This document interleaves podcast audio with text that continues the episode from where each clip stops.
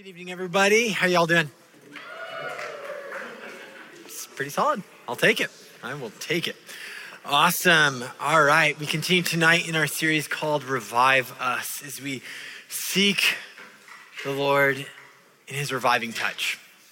Now, um, many of you know that back in April and May timeframe, Allie and I got away for a month with the kids.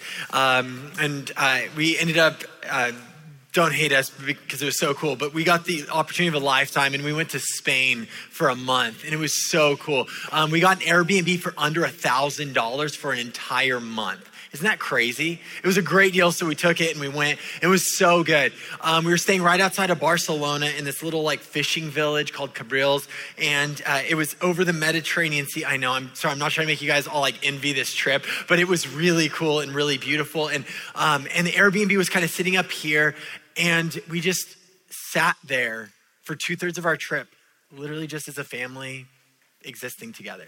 We did all the touristy stuff as well, saw some cool architecture, ate some good food, but most of our time was just sitting together and seeking the Lord together the best we could with two toddlers running around causing all sorts of mischief. So it was pretty great.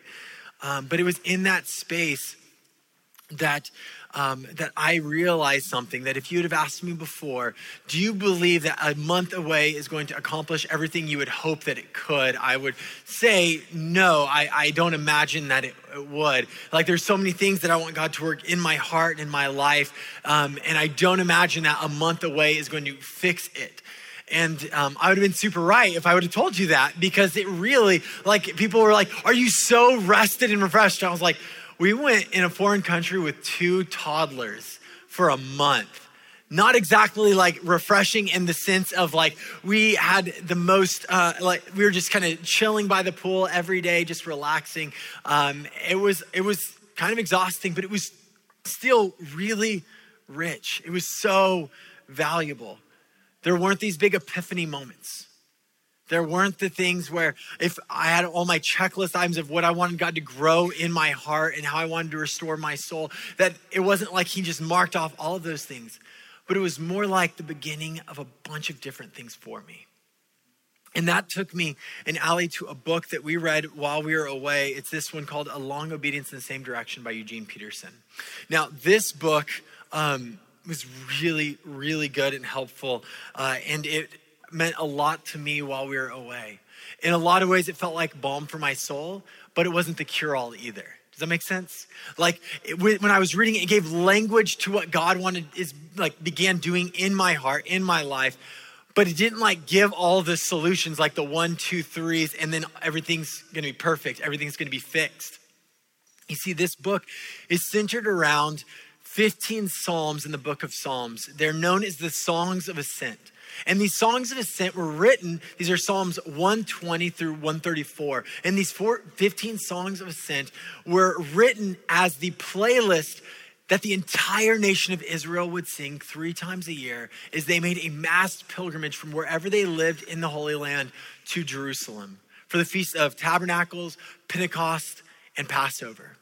So get this, imagine this. Three times a year, the entire nation follows in obedience the call of Yahweh to leave their homes and become pilgrims on a journey that's going to be unique to each of them. I mean, think about it. If some are coming from the north, some are coming from the east, the west, the south, from all over, right? And they're all descending on one centralized location. So there'd be geographic differences between where you're coming from or where I'm coming from. Some are coming from the coast, some are coming from the mountains, some are coming from the desert, so we're going to have different geographical experiences on our pilgrimage. As well, we might face potential threats because on the roads of pilgrims, that was a place where thieves and, and other individuals might come to wreak, wreak mischief on the life of a pilgrim. As well, you would on that pilgrimage meet new friends, fellow pilgrims on the journey, others who are making their way to the city of Jerusalem with you. You might come from all different places all around. Your journey is unique from mine, but we're all singing the same playlist the entire way there. Doesn't that sound kind of beautiful? See, each of these 15 songs, they were meant to captivate the imagination with different parts of the journey of life. See, because ultimately the pilgrimage in and of itself was a metaphor. Not just the arrival in Jerusalem, but the journey itself was meant to be a metaphor of a life with God. To be this reminder that it's not quick, it's not easy, but it's worth it.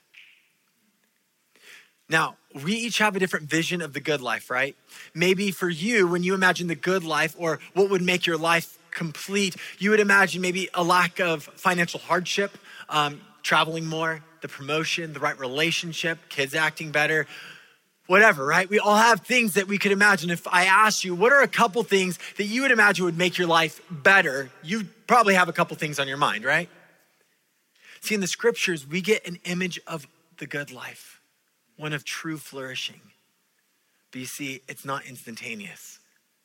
And it's not the one that we would self define. It's a long journey. It's one, as Jesus talks about, one of abiding that we would draw near to him and bear much fruit. Apart from him, we can do nothing. You see, that's kind of infuriating, right? Because we want the quick results. We want what makes sense to us. We want to call what kind of fruit we're going to bear. But what we are called to do is experience the life of Jesus day by day as we experience his presence. And see, this is the road of the pilgrim. This is the long obedience in the same direction. So, for the ancient Jewish people, they would make this pilgrimage to Jerusalem three times a year, singing these same 15 songs over and over and over again, being in a meditative state of the truths that they hold. When we were away I uh, got my own version of kind of like this metaphor of walking long distances because, as I mentioned, our Airbnb was kind of in this this hilly village, and the Mediterranean Sea was right there. But between that was like three miles of essentially downhill and uphill. Now, the thing is, we walked about 70 miles a week while we were there. We did a ton of walking, no car, one stroller, two kids. Like this was, and, and, and, and Abby wanted to walk by herself the entire time, and Asher wanted to be in the stroller the whole time. The only problem is Asher's really good at walking, Abby's not. So there, like, it was long, long walks, okay? Everything took much longer than it should have. And, and to be honest, there was a lot of downhill, but I don't remember any of the downhill. It just felt like we walked uphill essentially the entire time. So it was a great metaphor for me of a long obedience in the same direction. Like my mind was constantly thinking about these Psalms as I was studying these Psalms within the scriptures, as I was reading this book. And uh, I even um, did something a little bit cheesy. I created a playlist um, of the of kind of these 15 Psalms with a song to represent each of them. Some are literally the Psalms, some are just a song that's kind of of the same theme, but all of them were just one so that Allie and I would have a playlist to listen to for ourselves as we were making our ascent up to, back to our Airbnb. Um, so all of this, though, was was just putting us in a place where we were meditating on these ancient truths. And as I meditated on these concepts, I was struck by this question Do I have the mindset of a spiritual tourist or pilgrim? Now, in the book, um, Eugene Peterson writes this about a spiritual tourist. Religion in our time has been captured by the tourist mindset. See, religion is understood as a visit to an attractive site to be made when we have adequate leisure. For some, it is a weekly jaunt to church. For others, occasional visits to special services. Some, with a bent for religious entertainment and sacred diversion, plan their lives around special events like retreats, rallies, and conferences. We go to see a new personality, to hear a new truth, to get a new experience, and so somehow expand otherwise humdrum lives. The religious life is defined as the latest and the newest Zen, faith healing, human potential, parapsychology, successful living, choreo- choreography in the chancel, Armageddon. We'll try anything until something else comes along. See, that's the mindset of a spiritual tourist. We know something about tourism, right, around these parts? And we know something about the mindset of tourists as well, right? I mean, you look no further than that uh, that the next time a friend invites you to a birthday party that's over on 192 or over on I Drive, you get to experience on the road the mindset of a tourist. And it's crazy, right? Like you see how quick people can try to get from point A to point B without knowing where the heck point B is. They make it so easy. See, tourists are only here because it's fun and convenient. That's why people come to Orlando, right?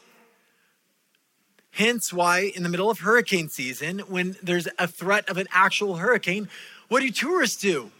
They cancel their trip or they move it, right? They rebook for another time. Why? Because they're not coming here because they feel this like inner compulsion that they have to be here at that time of year. They're like, I'll see you around Christmas time, you know? Do we have the mindset of spiritual tourists? See, pursuing Jesus only when it's convenient with our schedules, when it doesn't require too much of you, and only as long as you're having one of those super spiritual weeks where you actually want to listen to worship music in your car. See, that is the mindset of a spiritual tourist. And I confess for me, so often that can be my mindset too. But see, pilgrims are different. Pilgrims have a singular focus, the destination. They know when they leave the house that it might be a very difficult journey, but they're ready to go anyway. See, they're going to a place with a purpose and they're willing to brave whatever it takes to get there. So, when it comes to your journey with Jesus, do you have the mindset of a pilgrim or a tourist? See, a pilgrim has the mindset that the journey is a long obedience in the same direction. The reality is that oftentimes, though, our mindset and our expectations leads us to become disenchanted because we start with the wrong mindset, the wrong hopes, the wrong expectations. So let's take that phrase tonight and we're going to take that into the book of Psalms and we're going to unpack a few of these truths. So let's take that phrase, a long obedience in the same direction. Let's start with that, that last part, same direction. So we're going to head to Psalm 122. And I'm going to read verses 1 through 4.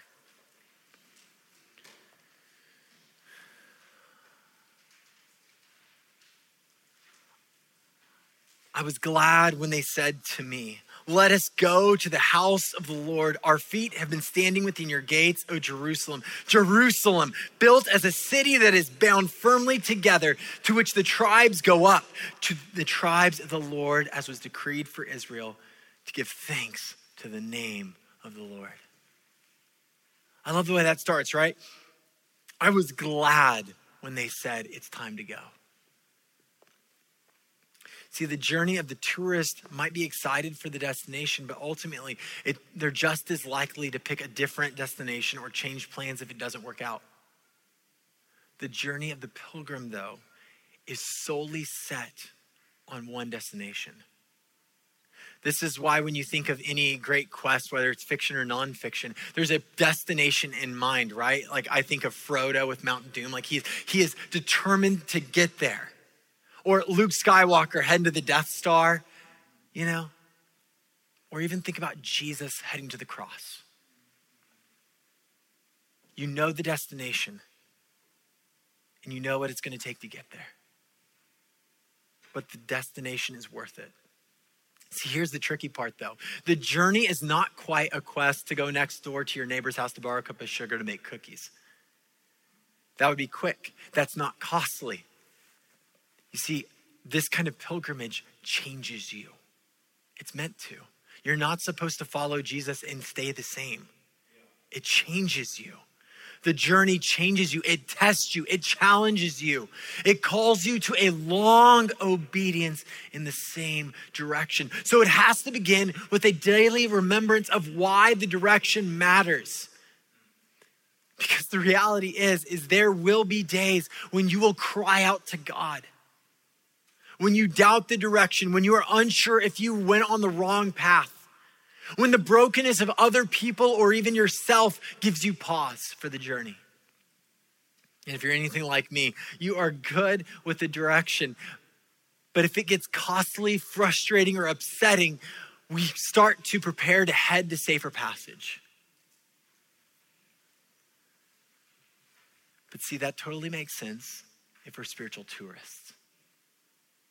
Tourists will try anything until something else comes along. Pilgrims have a direction, they stay on the same direction. But it can't just be a direction that you have intellectually agreed with. It has to be one that is born out of desire, out of genuine worship. That's why, again, I was glad when they said to me, Let us go to the house of the Lord. He, the psalmist isn't saying, the song doesn't go, and I felt neutral about it, or ah, I, I wasn't really looking forward to it, but I know it was time to go on the pilgrimage, so that's what I'm supposed to do. I'm a good Jew. That's not the posture at all, right? I was glad when they said, It's time to go. That's the heart of worship. That's the heart that is meant to carry us on this long obedience because the direction is one that is meant for genuine joy. And the, the Israelites, they didn't go begrudgingly or just because they had to. At least that wasn't meant to be their posture. Because they, like us, were created to be captivated by our affections for God, to experience His presence in the here and now and on into eternity. The pilgrimage might be rough, but we know where we're going, and it's worth it. So, the question for you is do you hold on to the truth of the gospel as genuinely good news in your heart? Do you hold the good news of the gospel to be good news? Do you find strength and courage for the journey ahead rooted in your relationship with Jesus? If not, you're not alone. But that's not where we're meant to stay. And if you find yourself swayed in 12 different directions based on the time of day, know this the truest hope for you is to become captivated with the hope that is found in the gospel that your heart would be burning on fire, stoked by the Spirit of God. Because there's going to be days that are not easy. There are going to be days when you're not feeling it. There are going to be days when you wonder if that same direction was a bad call. But the journey is worth it. The journey is worth it. You might be questioning the journey tonight.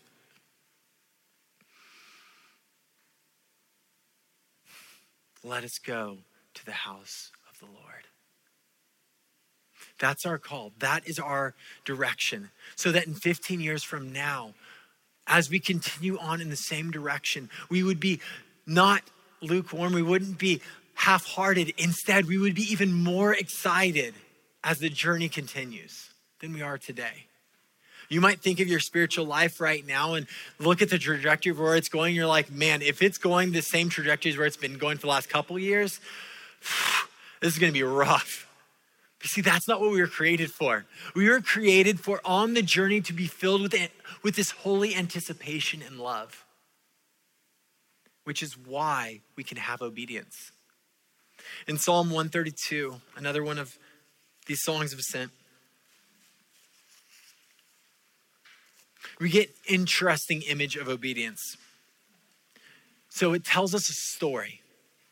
Remember, O Lord, in David's favor, all the hardships he endured, how he swore to the Lord and vowed to the mighty one of Jacob I will not enter my home or get into my bed. I will not give sleep to my eyes or slumber to my eyelids until I find a place for the Lord, a dwelling place for the mighty one of Jacob.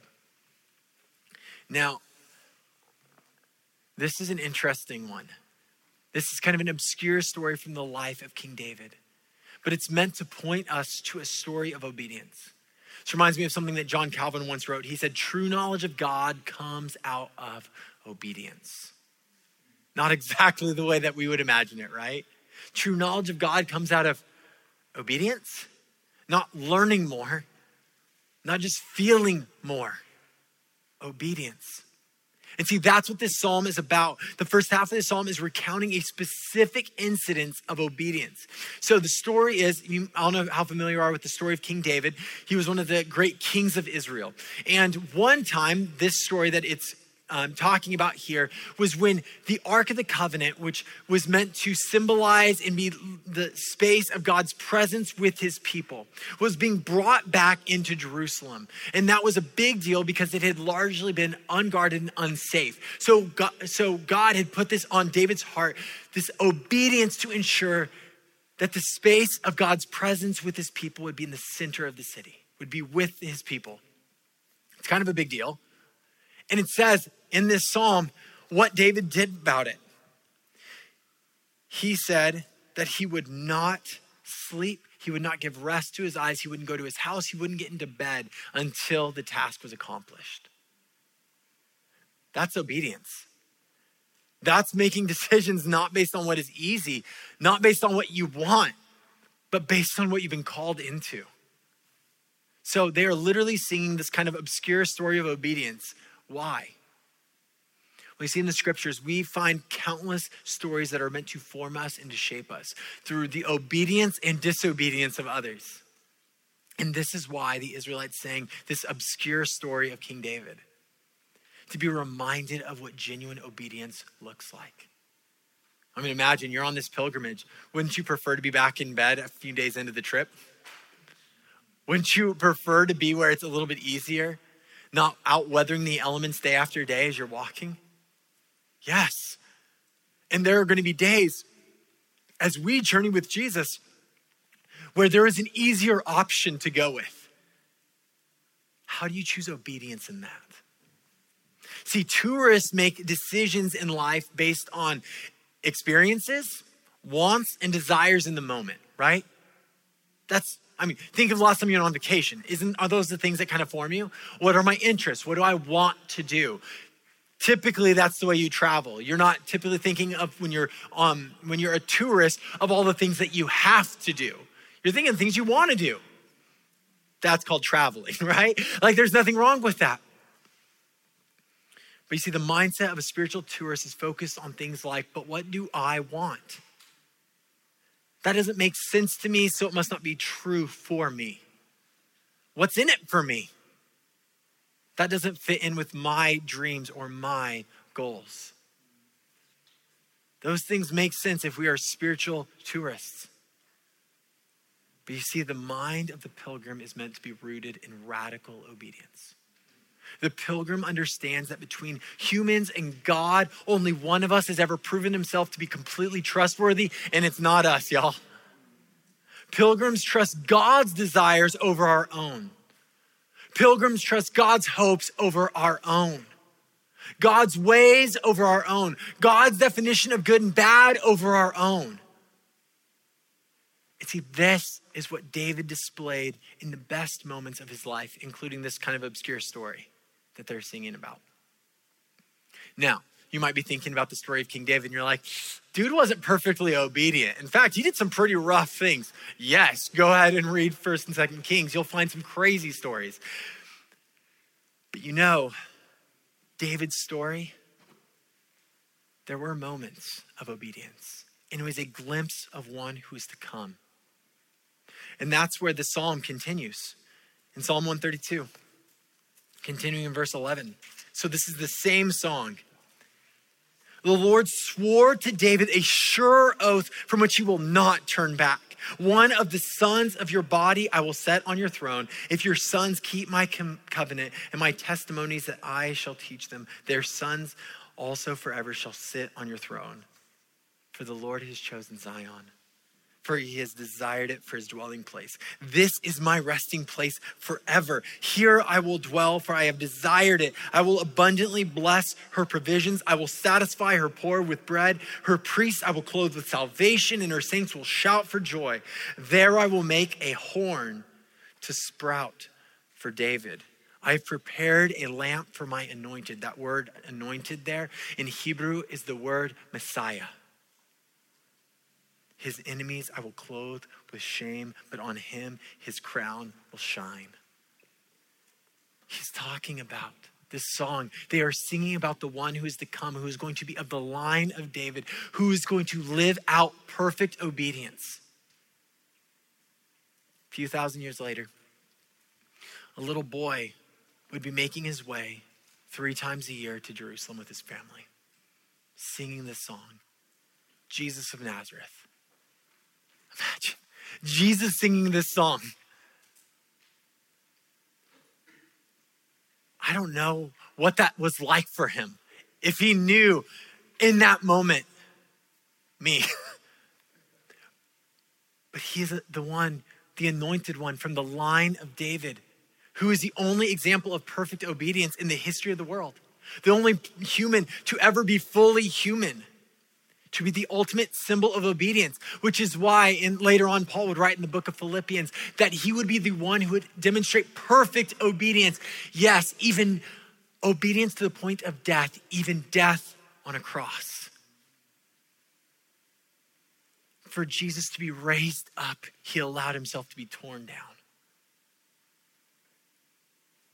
That's the one that we follow, and we follow in his way. And that's hard because that is not the way of a tourist. I love the way that C.S. Lewis would write about it in Mere Christianity. The Christian way is different, harder and easier. Christ says, Give me all. I don't want so much of your time and so much of your money and so much of your work. I want you. I have not come to torment your natural self, but to kill it. No half measures are any good. I don't want to cut off a branch here and a branch there. I want to have the whole tree down. Hand over the whole natural self, all the desires, what you think innocent, as well as the ones you think wicked, the whole outfit. I will give you a new self instead. In fact, I will give you myself. My own shall become yours. Both harder and easier than what we are all trying to do. You have noticed, I expect, that Christ himself sometimes describes a Christian way is very hard, sometimes it's very easy. He says, Take up your cross. In other words, pick up the instrument of your execution. Next minute, he says, My yoke is easy and my burden is light. And he means both. And one can just see why both are true. That little spiritual tourist in you revolt at all of that? Right? Because our flesh is like, no, I like things the way they are, kinda. This this weekend, uh, my father-in-law was in town, and he uh, uh, cut down the tree in our backyard um, because our backyard isn't like the biggest thing ever, and a tree right in the middle of it does not is not like opportune for playing in. So he cut the tree down and then and then the next couple days i spent time with him in the backyard. We spent probably about six to seven hours cutting every single root away from the tree to pick up the, the root ball that took four guys to get this thing out of the hole and move it out. I don't know if any of you guys have ever done a project like that. Not exactly the funnest thing that's ever happened. That's what i think about. We're like i realize that the tree's kind of a problem jesus but maybe we could make it look nicer. that would be cool. He's like, no, I have a better plan. I have a better tree in mind. But to do it, it can't be there at all. We think weekend house project. And Jesus is ready for demo day. See, Christianity, Christianity is not meant to be a religion for spiritual tourists, it's meant to be a journey for pilgrims. We pick and choose what we want to follow and obey, but the reality is that the only decision that we are called to make is pick up your cross and follow me. And that changes everything. Everything else is rooted in that. The truth is, too often, the way of Jesus is talked about without any understanding of the costliness of obedience. Or when it is talked about, it's just talked about in terms of legalism. Follow these set of laws and these right rules, and then you're going to be good with God. But you see, all that is doing is just cutting down branches. The reality is that the path of the pilgrim goes way deeper, down into the dirt, and pulls it all out. That obedience is scary work, but it's good work.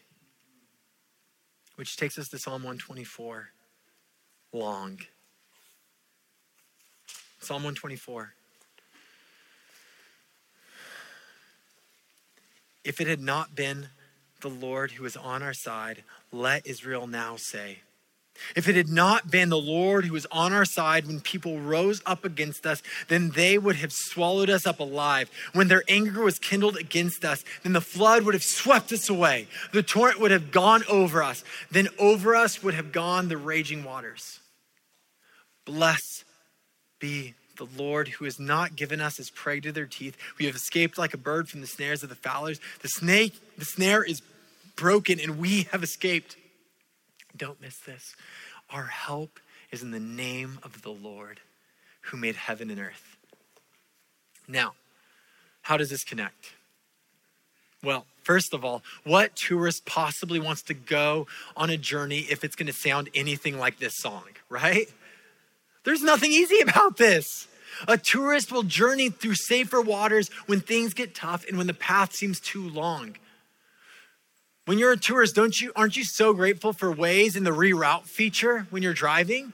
Yeah, it, it's so wonderful because it lets you know where an accident is in a road that takes you like looks like way out of the way, but ends up being faster than waiting in traffic. We're grateful for things like that. As a tourist, that makes a lot of sense. But you see, the pilgrim is fully aware of the difficulty of the journey ahead, but has the, a mindset that is rooted not in the difficulty. That's not the point. Pilgrims aren't meant to just be gluttons for punishment. Like, oh, yeah, do I get to suffer today? Like, let's see what happens. It's gonna be so cool. Like, that's not meant to be our mindset, but a mindset that is rooted in the one who is our helper. A mindset that is rooted in the one who carries us in the midst of the difficulty, in the midst of the hurt. So, why do we need to be reminded that God has not abandoned us? Have you thought about that? Scripture talks about that a ton, right? God has not abandoned us, that He is still on our side. Why? Because life's rough sometimes. The journey is not easy. On the pilgrimage, there might be thieves, droughts, dangerous paths ahead. In other words, it's going to be long and it's not always going to be easy. It also doesn't mean it's always going to be terrible and rough either. But when the rough does come, what we need to be reminded of is that the length of the journey is not wasted. See, it's in the long part of the journey that we discover the grace and the presence of Jesus day by day. You might think of this like whole obedience piece and just think, well, that's super unfortunate because I'm not exactly like Jesus today. So if I can't be fully obedient, why even try? Well, think of whoever you look up to in the faith, spiritual mother or spiritual father. Everyone who has come before us in the journey of faith, in the road with Jesus, in this pilgrimage life, has been where you're at, has been where I'm at. And they look to others who are further along the path than they are. That's all a part of it, that we don't journey alone, that we remember that God is our helper and we have other pilgrims who walk with us.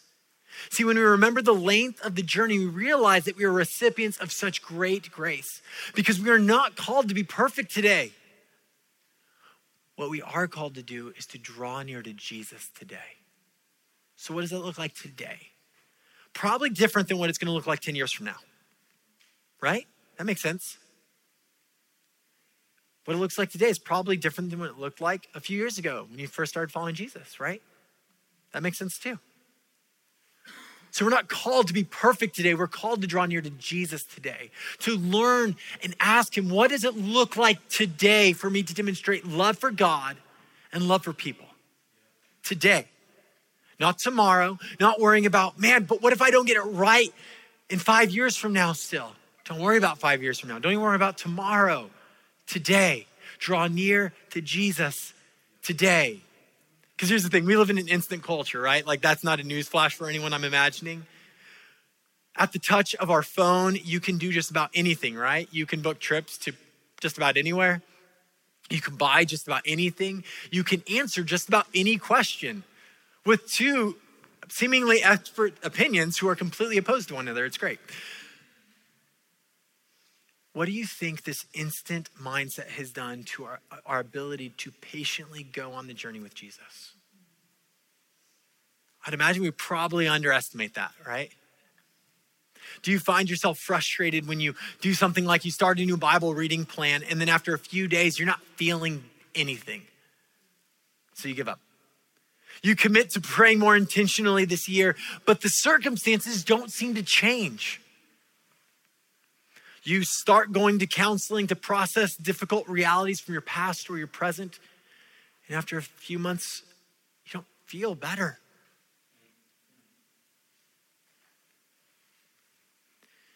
You are for sure not alone. See, we have been trained to expect and to desire instant results. If it can't be solved with a quick YouTube video, Google look up, or BuzzFeed article, But I think intrinsically, we realize there is value when something takes longer, right? Don't we, don't we believe that? I think intrinsically we understand that. I mean, I remember when I was eight years old, rough give or take, and um, Easy Mac came out. I was over the moon about Easy Mac. No longer was I shackled down to waiting till my mom got out a pan and like filled it up with all the stuff and put butter and milk in or whatever, right? Instead, I could toss it in the microwave and out came more or less the same stuff. Yes, it kind of tasted like rubber, but that's kind of what instant results do. One of my favorite words of the last decade is the word craft. And I don't mean Kraft mac and cheese. I mean like like C R A F T. When something is craft, there's a value in that word, right? Like you already feel that. Like when you see, hear about craft root beer. Um, some of you, craft kombucha, yeah.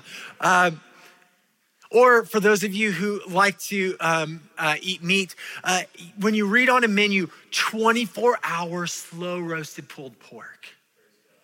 Right? Like you're like, you're like, you know there's value in the 24 hours rather than when you just go to Aldi's and get the pulled pork there that's kind of already been cooked. Or um, think about if you go to Disney's Animal Kingdom you go to the Africa area of the park, and, and when you're in that area, you, uh, you, you see the men and women who are carving with the wood and making those awesome giraffes. Like those are so cool, right? Well, Disney obviously understand there's value in that because they charge like four times the price over the over ones that look kind of like it that were manufactured in a, in a factory somewhere. See, we understand that there is value in time taken on, a, on something. We know that the longer process has value, beauty, flavor, and texture. And so it goes in the long obedience in the same direction with Jesus. It's not quick and it's not nearly as appealing as quick fixes. But it's in the process, it's in the long that the transformation of our hearts and minds is formed into the image of Christ. But it's also important that we realize that this is not a journey that we have even begun or will ever sustain. In Psalm 127, the last song of ascent I wanted to point you to, verses 1 and 2. Unless the Lord builds the house, those who build it labor in vain. Unless the Lord watches over the city, the watchman stays awake in vain. It is in vain that you rise up early and go late to rest, eating the bread of anxious toil, for he gives to his beloved sleep. If any of you struggle to sleep at night because you have your mind just racing, anxieties, this is a great one that's been helpful for me. Can I read this passage again to you one more time? Except, can you just close your eyes and just let this passage wash over you, this word? Unless the Lord builds the house, those who build it labor in vain. Unless the Lord watches over the city, the watchman stays awake in vain. It is in vain that you rise up early and go late to rest, eating the bread of anxious toil for he gives sleep to his beloved sleep. You can open your eyes. what makes the journey worth it is not just the growth that occurs within us, it's not even the destination. It is the one who goes with us. He builds the house. He takes us on the journey. He is the author and perfecter of our faith. See, if the Lord doesn't build the house, then our efforts is just a cheap substitute. And see, I don't want to settle for an easy max solution for my life. And I hope you don't desire that for your life or the life of those who are sitting next to you right now. See, I want the long journey if what it means is I get to experience life with the risen Jesus. The question is, which journey will we venture onto? Will it be the long obedience in the same direction of Jesus? Or will it be something quicker, easier, or a more flexible substitute? Now, you could talk to Allie, and she will tell you that I am far from the perfect pilgrim, and a month away didn't fix that. But even now, I can tell you that there are new aspects to my journey with Jesus that is just beginning in my mind and in my heart, and I'm excited to see where it goes. And that's hard, right? Because what we want so naturally is the quick fix. We want the instant solution. We want the fullness of the journey, but we want it today. But here's the encouragement. Here's the beauty. We don't journey alone. See, as we go on our pilgrimage to the celestial city, we look to our right and to our left, and what we discover is biblical community around us. Other pilgrims singing the same song. Our journeys might look different and nuanced, but we sing the same song. And we discover, most importantly, that the song that we're singing, it's not one that elevates us, it's one that elevates the risen Savior. And it's Him, Messiah, the anointed one, the King, who is the ultimate display of what a long obedience in the same direction looks like. And we discover that He not only has gone before us, He now journeys with us through the power of His Holy Spirit. There's a song that uh, is on my playlist that uh, is called Highlands. Maybe you're familiar with it. And in this song, there's this lyric that has been just that was just so so good for me. And in the song, it says, "Cause in the highlands, when things are going well, and in the heartache, you're neither more or less inclined." I would search and stop at nothing. You're just not that hard to find. See, we think that we need to go on this journey and go find him.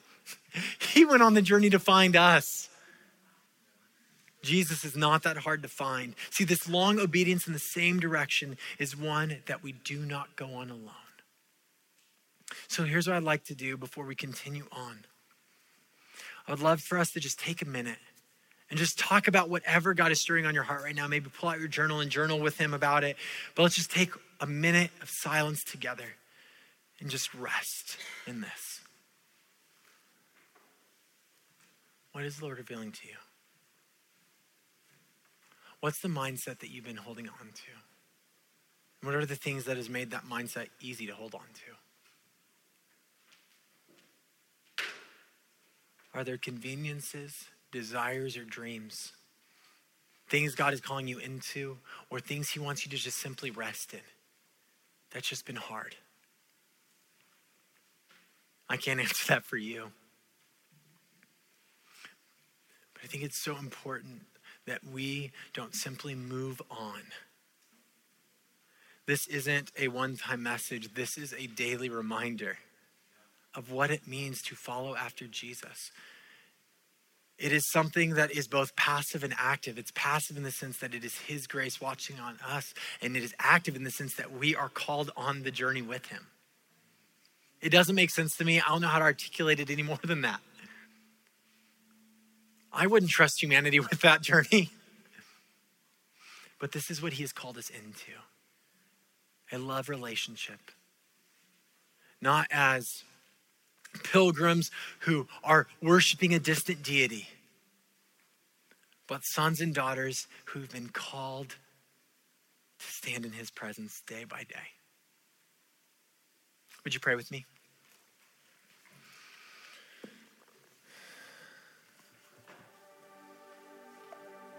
Lord, you are not distant. You are not far off, even in the moments when it feels like that is so. I recognize that right now in this space, there are some of us who are feeling exactly that right now. Perhaps even just talk about you being ever present and you being the helper feels like, doesn't feel that way right now. Lord, would you, would you speak into our hearts your holy word? A word that would draw us near, that would remind us that we are seen, that you would remind us that we are known, that we would remind us that we are called and created to enjoy you forever. Lord, I pray for this community that we would be one that doesn't just do things out of religious obedience um, in the sense that it is just us trying to um, save ourselves or work it out on our own. But it's the kind of obedience that stirs the affections. It's a kind of obedience that takes us out of our comfort zone and into your loving embrace. Yes, Lord. Remind us of that good news tonight. It's in Jesus' name we pray. Amen.